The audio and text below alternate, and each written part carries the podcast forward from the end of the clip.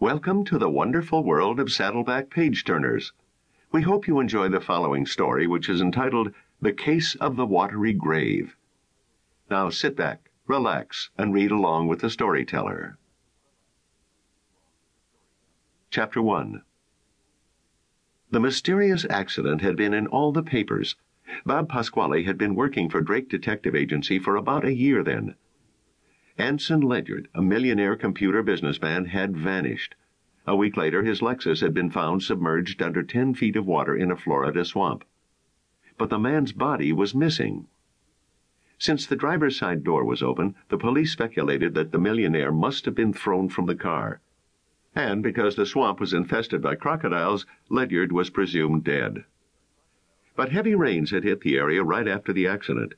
That made it entirely possible that Ledyard's body had been carried off into one of the many surrounding waterways. And then, of course, there were the always hungry crocodiles. The case file was sitting on Bob's desk. Tommy Drake, Bob's boss, was an ex-cop. A pair of bullets in his leg had forced early retirement. But the man still had detective work in his blood. Now Tommy stood before Bob and explained the situation.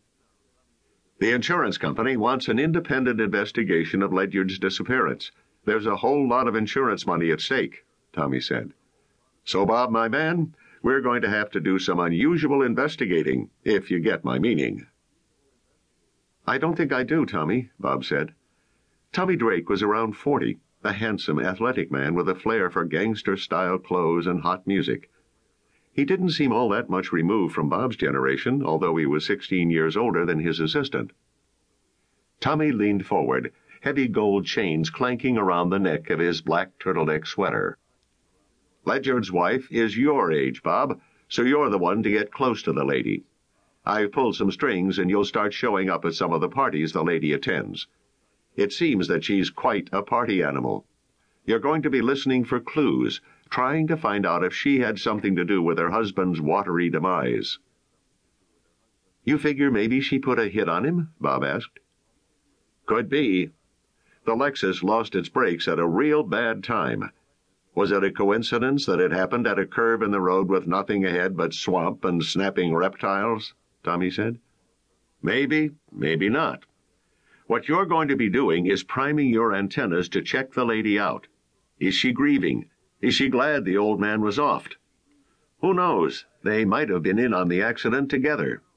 Could be old Anson is off in some remote Shangri La waiting for the big insurance settlement and their romantic reunion. Tommy smiled. He almost always had a smile on his face. Bob smiled back. He really liked his boss. Everyone said that Tommy had been a great cop in his day. The man had gotten all kinds of commendations from the police department. Then a string of daylight jewelry store robberies had terrorized the city. Tommy ran the stakeout that netted the thieves. The crooks turned out to be cold-blooded killers. They'd already murdered one jeweler, so the news stories had called Tommy Drake a hero. Bob figured that shadowing Mrs. Ledyard wouldn't be too hard to take. Hanging out with the rich would be a nice change from his ordinary life. Right now he was taking college classes in the hopes of someday becoming a lawyer. His part-time job here at the detective agency was giving him good experience.